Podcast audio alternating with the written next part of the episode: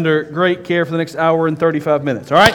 We are here today to finish our study in the book of Galatians. We, we started this 11 weeks ago, and, and we will wrap it up today just in time uh, for our choir to, to present to us the message of, of hope that they will bring to us um, next week. That one you just heard is just one of the numbers in which they will bring. Um, so it's going to be good. Like, you ain't even ready. Um, you need to be inviting people um, because this is the most evangelistic Christmas presentation I've ever heard. We're going to talk a lot about Jesus, his hope, his glory.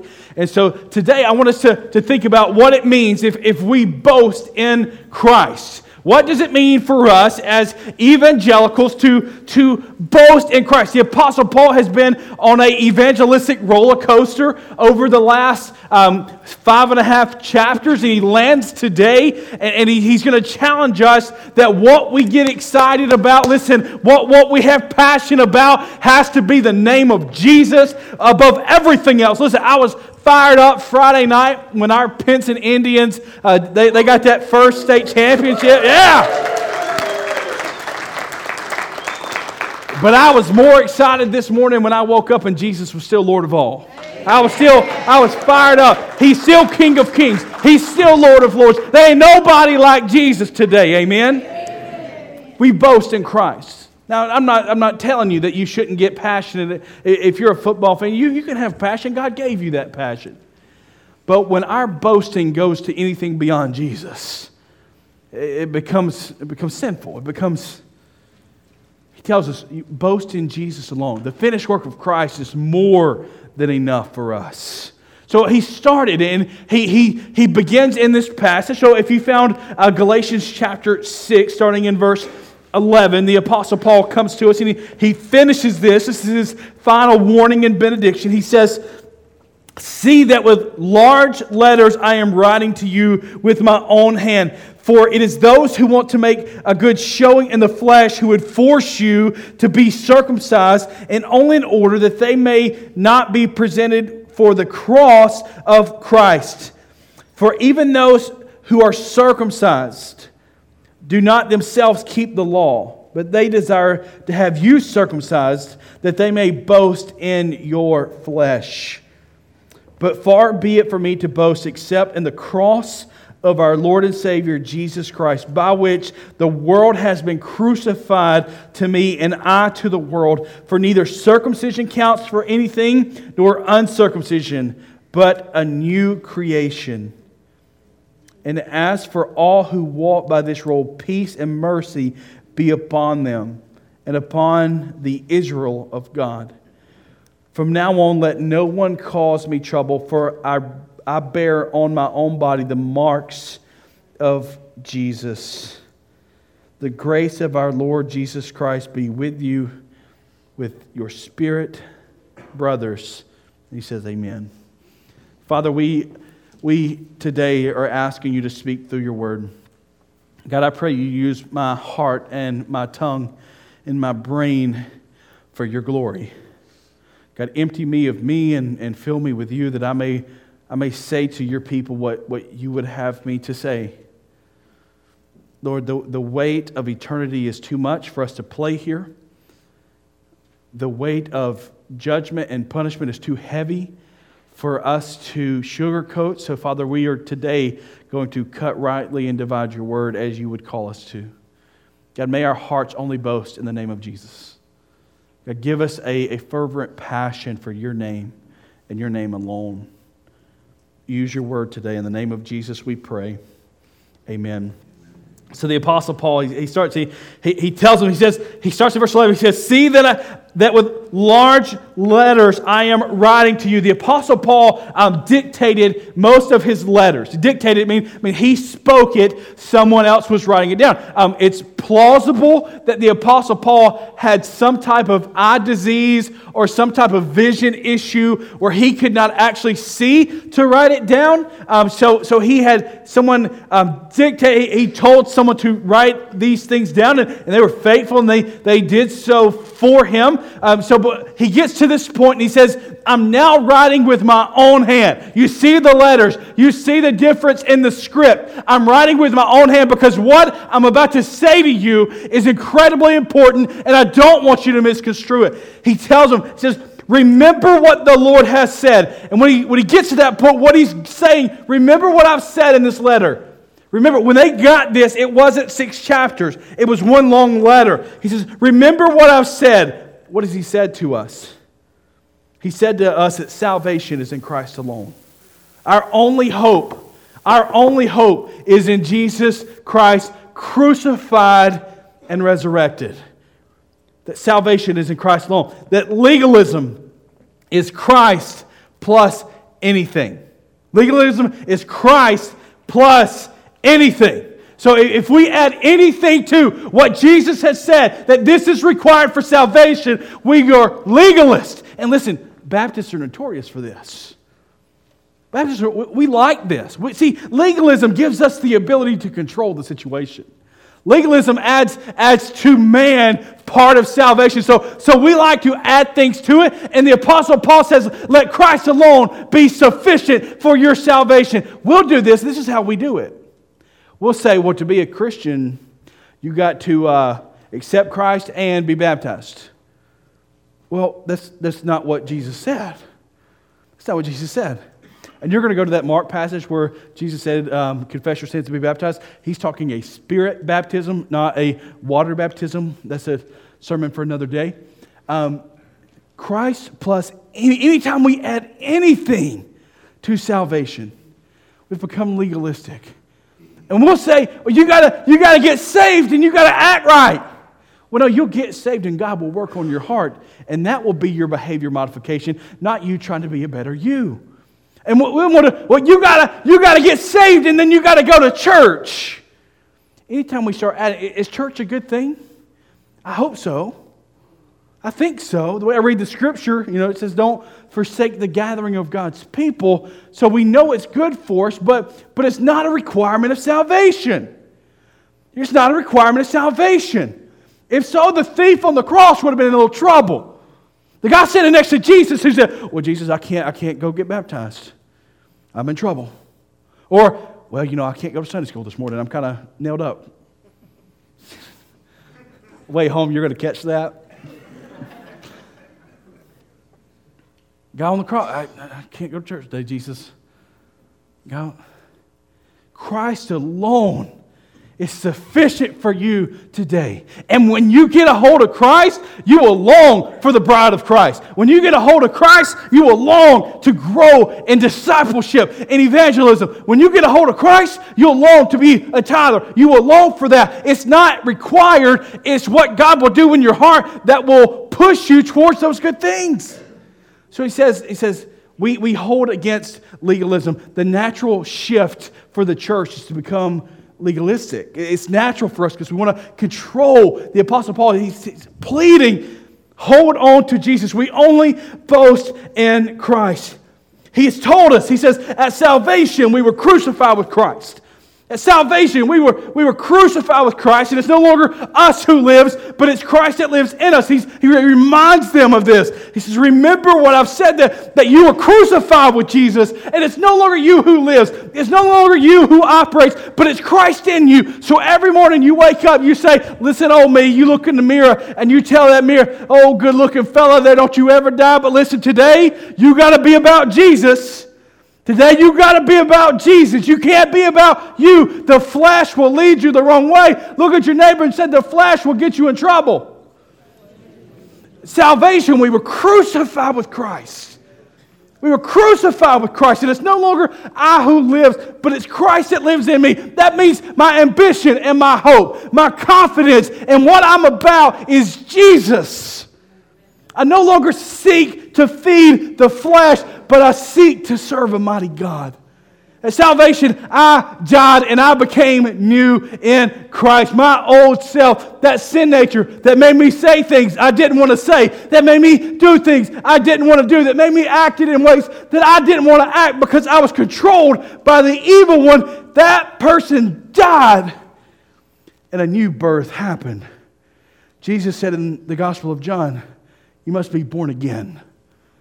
When I was crucified in Christ, I was born again. I was born again.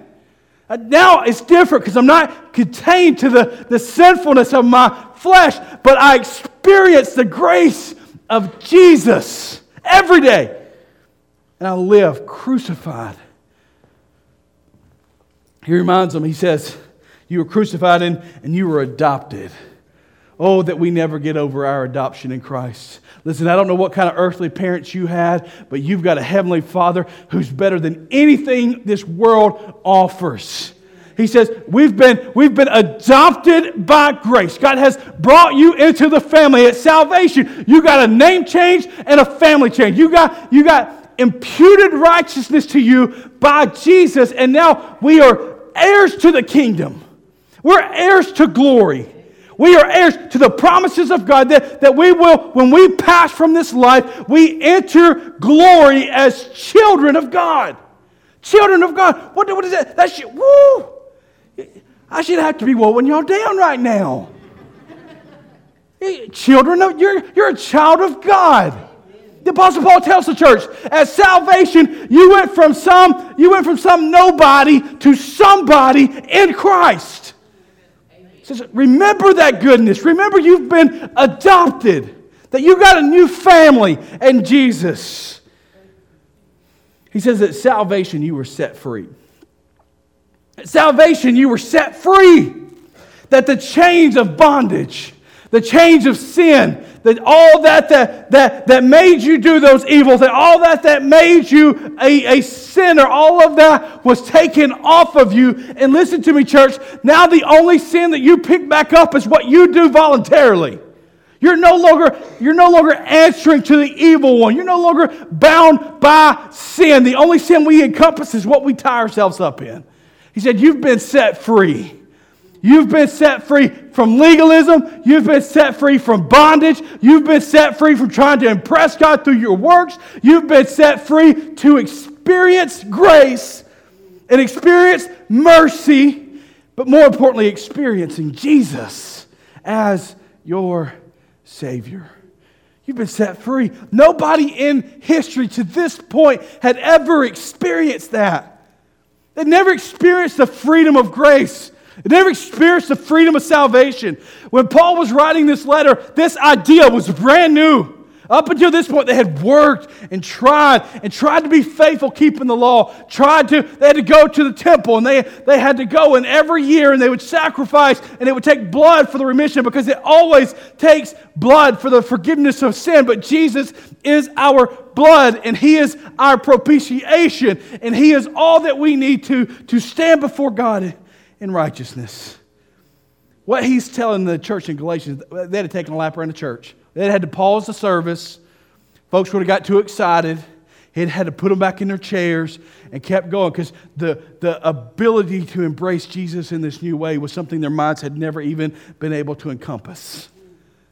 They'd have been so fired up at, at the promise keeping God in whom they serve.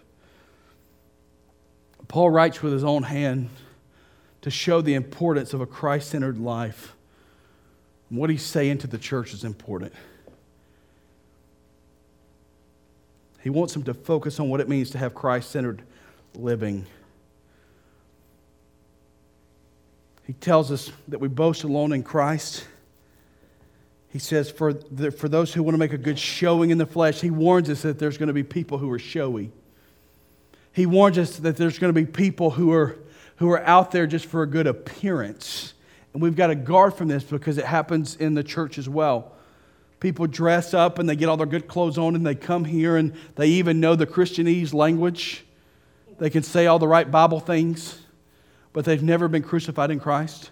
They've never been redeemed. They've never been set free. They've never been adopted. They're making a good showing because we live in the South and that's what we do. Church becomes a check mark instead of an experience of worship. He says, Watch those people who are trying to make a good flesh, who would force you to be circumcised. Watch the people who will try to entangle you with sin. Watch the people who will try to hold you back from the goodness that Jesus is offering. He said they're doing it for themselves. Verse 13, he says, For even those who are circumcised do not themselves keep the law. He said, It's all a show. It's all a show. They show up, they look the part, they say the part, but they're no more forgiven than they've ever been. Said, They, they look the part, they, they've even been circumcised. That, that wasn't an easy thing. It was a painful experience that the men had to walk through. Even though they've been circumcised, they don't keep the law but they deserve to have you circumcised. They desire to have you circumcised, that they may boast in your flesh. But verse 14, the Apostle Paul told the church, But far be it for me to boast except in the cross of our Lord Jesus Christ, by which the world has been crucified to me and I to the world. If we're going to live, if we're going to live a, a cross-centered life, we must, we must live a life humble and not prideful. We must live a life humble and not prideful. We don't walk around damning people to a devil's hell. We don't walk around with that type of arrogance because we're not going to lead the world to Christ that way. We're not going to lead the world to Christ by kicking in people's doors saying, turn or burn, get right or get left. We're going to reach people by showing them the love of Christ, by humbly expressing the love of Jesus by remembering at one time we were all sinners. We were all sinners in desperate need of Jesus. We live humbly, trusting in the Lord to be our daily portion. A Christ centered life boasts in the cross and not itself. The, the cross centered life boasts in the cross and not self. Listen, we're like, yeah, that's right. That's what it does. But that's a hard one, friends. That's a hard one. Because we love, well, we love it. Mr. Larry, we love it when folks come around to us and oh, pat us on the back. You're doing such a good job. Boy, yeah, I am. Look at me. It's kind of like when somebody comes up to you and says, Have you lost weight? Yeah, but you know. I mean, you want you you like that recognition? It's hard to boast in Christ alone. Because our culture says, no, make it about you. Make it about you. Instagram it. Put it on Facebook. Put it on Twitter. Snapchat that thing. Oh, folks going to be so excited. That's why when you, when you take, I, I challenged a, a mission team that I was with. We were in Central America, and I challenged them. I said, I want you to serve this week, and I challenge you not to post one photo about it. Because all they're doing, they're like, oh, look, poor kids, poor kids, let's take pictures with them. When we make things about us, when we make church about us, when we make serving about us, when we make preaching about us, it's no longer about Christ. When we demand our expectations, over the biblical expectation, it's about us. When this world evolves around us in our worship service or in our church service, if you don't get your way, you threaten to leave. And if you're not happy, you're always looking for, for an exit, then your worship is about you and not about Jesus. It's not about Jesus. We boast in Jesus and Him alone. So the growth we've seen in our church, it's not me. It's not me. My wife lives with me. She will tell you it's not Him. It's Jesus. It's Jesus. The success we see, Jesus. The lives transformed, Jesus. Not, not any of us. None of us can do that. It's only in the crucified Jesus that we boast in. So when people say, hey, what church you're at, you're doing a cool thing, yeah, it's all Jesus. That's my response. It's all Jesus. It ain't me. It ain't me. I am incapable. I am unworthy. But Jesus is worthy. And Jesus is able. Jesus is capable. It's all about Him. We boast in Christ and Christ alone. The cross centered life treasures Christ and not the world. This is a large marker. It's a large marker for us to see Christ in your life. People, Jeff, look at my life. How do I how do you know that if I'm saved and, and I can't tell? I'm not the judge of your salvation, but I can look at your heart. And if you're building up treasure for here, you, have a heart problem. If you're building up life here, if your whole goal is, is more money, if your whole goal is more stuff, if it's the new stuff, bigger stuff, faster stuff, then you're building treasure here and not in glory. Our hope is built on nothing less than Jesus' blood and righteousness. I dare not trust the sweetest frame, but only trust in Jesus' name. We, we live with our treasure out of this world. We live focused on our kingdom. And when we focus on our kingdom and glory, when we focus on our kingdom that's in glory, it will change how we roll out of bed tomorrow. When our focus is on, on bringing people to Jesus and our focus is on having a heavenly mindset, because when you have a heavenly mindset, you're, you're going to be people, people oriented and you're desiring to bring them to faith. How many people in the room, if I asked you to raise your hand, how many of us could say that we've led someone to Christ this year? We're in November.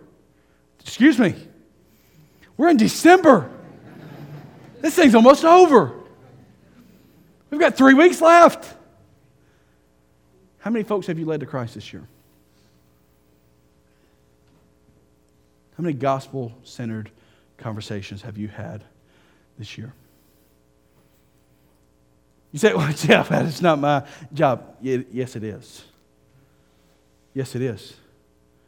When Jesus gave the Great Commission, it was non exclusive, it was to every disciple of Jesus out there. Everyone that had been born again got that commandment go make disciples of all nations.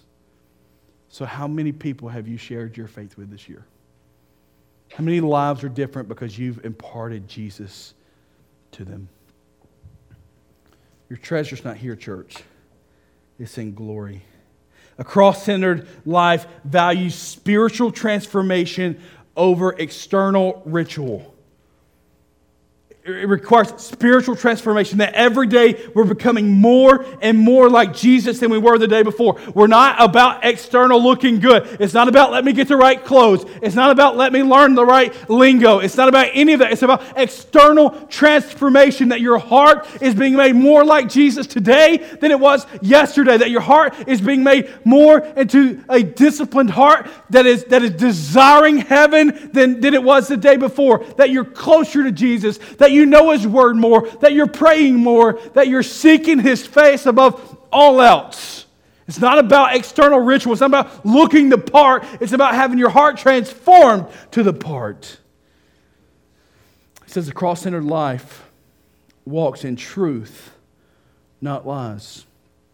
A cross centered life, it walks in the truth. The truth, if our world ever needed to hear the truth, it's now. Now. Don't, I, am less concerned that you know how to be politically correct and much more concerned that you know how to be biblically correct. We walk in truth because Jesus is the truth. He says, I am the way, the truth, and the life. And no one, and that's a, oh, it's a heavy word. No one comes to the Father except through him. We speak truth. In a world that says there's many ways to heaven, you speak truth and say there's not but one way to heaven, and his name's Jesus.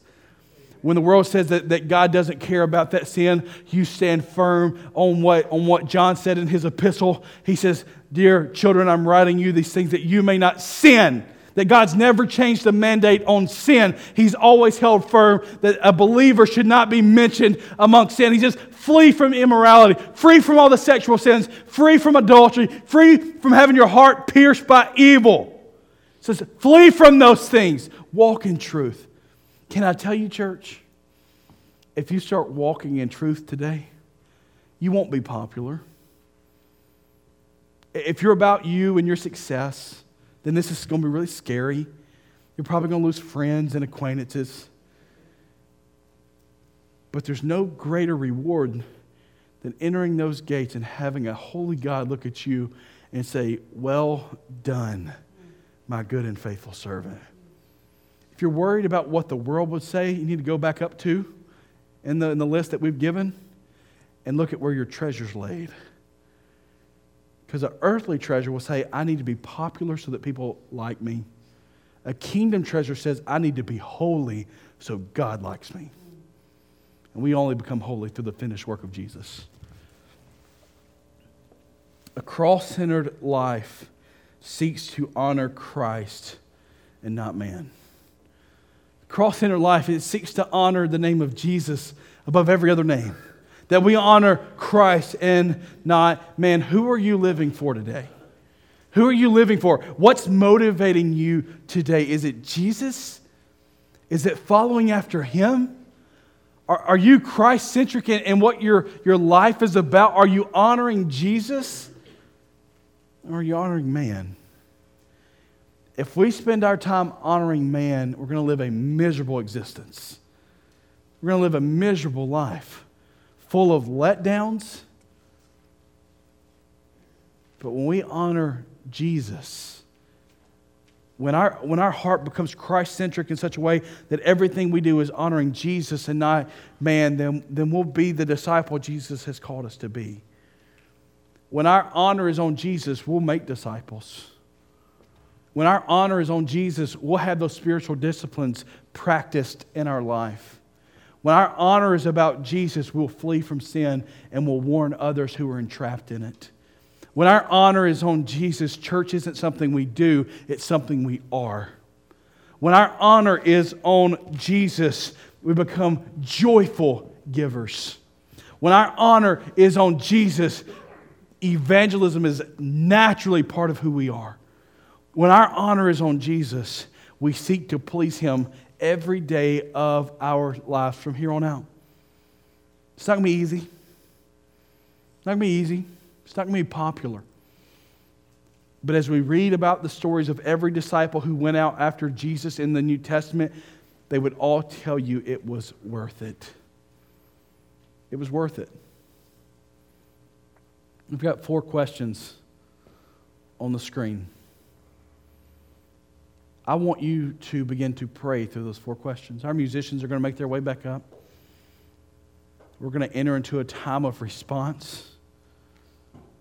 I want you to pray. I can't answer those questions for you. I can only answer those questions for me. Have you given your life to Jesus? You can't be Christ centered without Christ being your center. If you've never accepted Christ, you're not Christ centered. Have you made Jesus Lord of your life?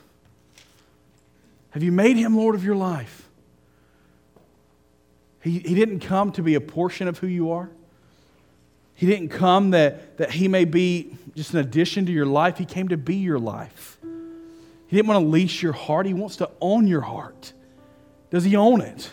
Do you know right now, man, if this thing's over, if God calls the church home today, and I'm not trying to scare you, because if I can scare you into it, someone can scare you out of it. Um, I'm asking is the Holy Spirit right now convicting you, saying, You've never received me as your Savior.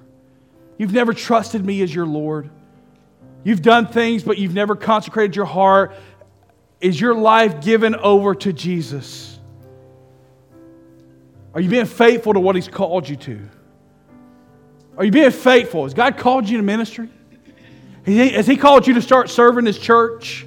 Has God called you to start being faithful in Sunday school, being faithful in worship, getting your family here? Has, God called you to begin moving in a certain area? Has God called you to something to share and you're not? What are you waiting on to get faithful? And then the last one is who do I need to share the gospel with? We all know people who are dying. I'm less talking about a physical death, although you could make the argument we are all physically dying. Who's spiritually dying? And God's placed it on your heart. You got to go talk to him. You got, you got to be that, you've got to be that lifeboat to their heart. You've got to be the one that share. You can't save them, and that's great news. It takes all the pressure off you. But you're the voice God's going to use. You're the vessel that God's going to use to bring forth salvation in someone's life. The latest statistic says it takes seven times people hearing the gospel before they'll act upon it. Maybe today, today's number seven for you. You've heard the gospel and heard the gospel and you've heard the gospel. You've heard that Jesus came and lived a life you couldn't live, died the death you should have died. He was buried in the grave for the punishment of the sins of the world. But three days later, my friend, three days later, he got up. And he's now ascended into heaven and he sits at the right hand of the Father and he's making intercession for you and for me. Who do you need to tell that gospel to? I want you to bow your head just right where you're at. I want you to have some time to do business with the Lord. If God's called you, if God's called you today to be Christ centered, but you've never accepted Christ, if that's you today, you say, Jeff, if this thing ended today, I'd be in trouble. I need to accept Jesus as my Savior. If that's you today, just slip up your hand real fast.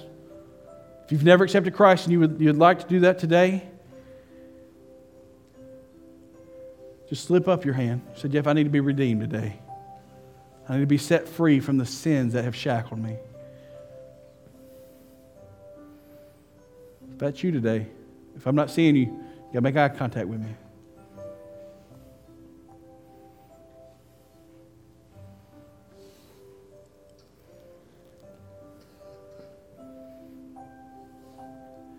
If you're here today and you know that you've not been faithful with what God's calling you to, that God's called you to an area of service, an area of ministry, partnering with our church, whatever that looks like, but you've been unfaithful, and you'd like just prayer over you that, that God would instill into you a desire for faithfulness. If that's you, if that's you, just slip your hand up.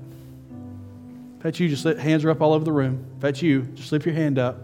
Say, and I, I want to be more faithful. I know God's calling me to do some things. I got to be more faithful.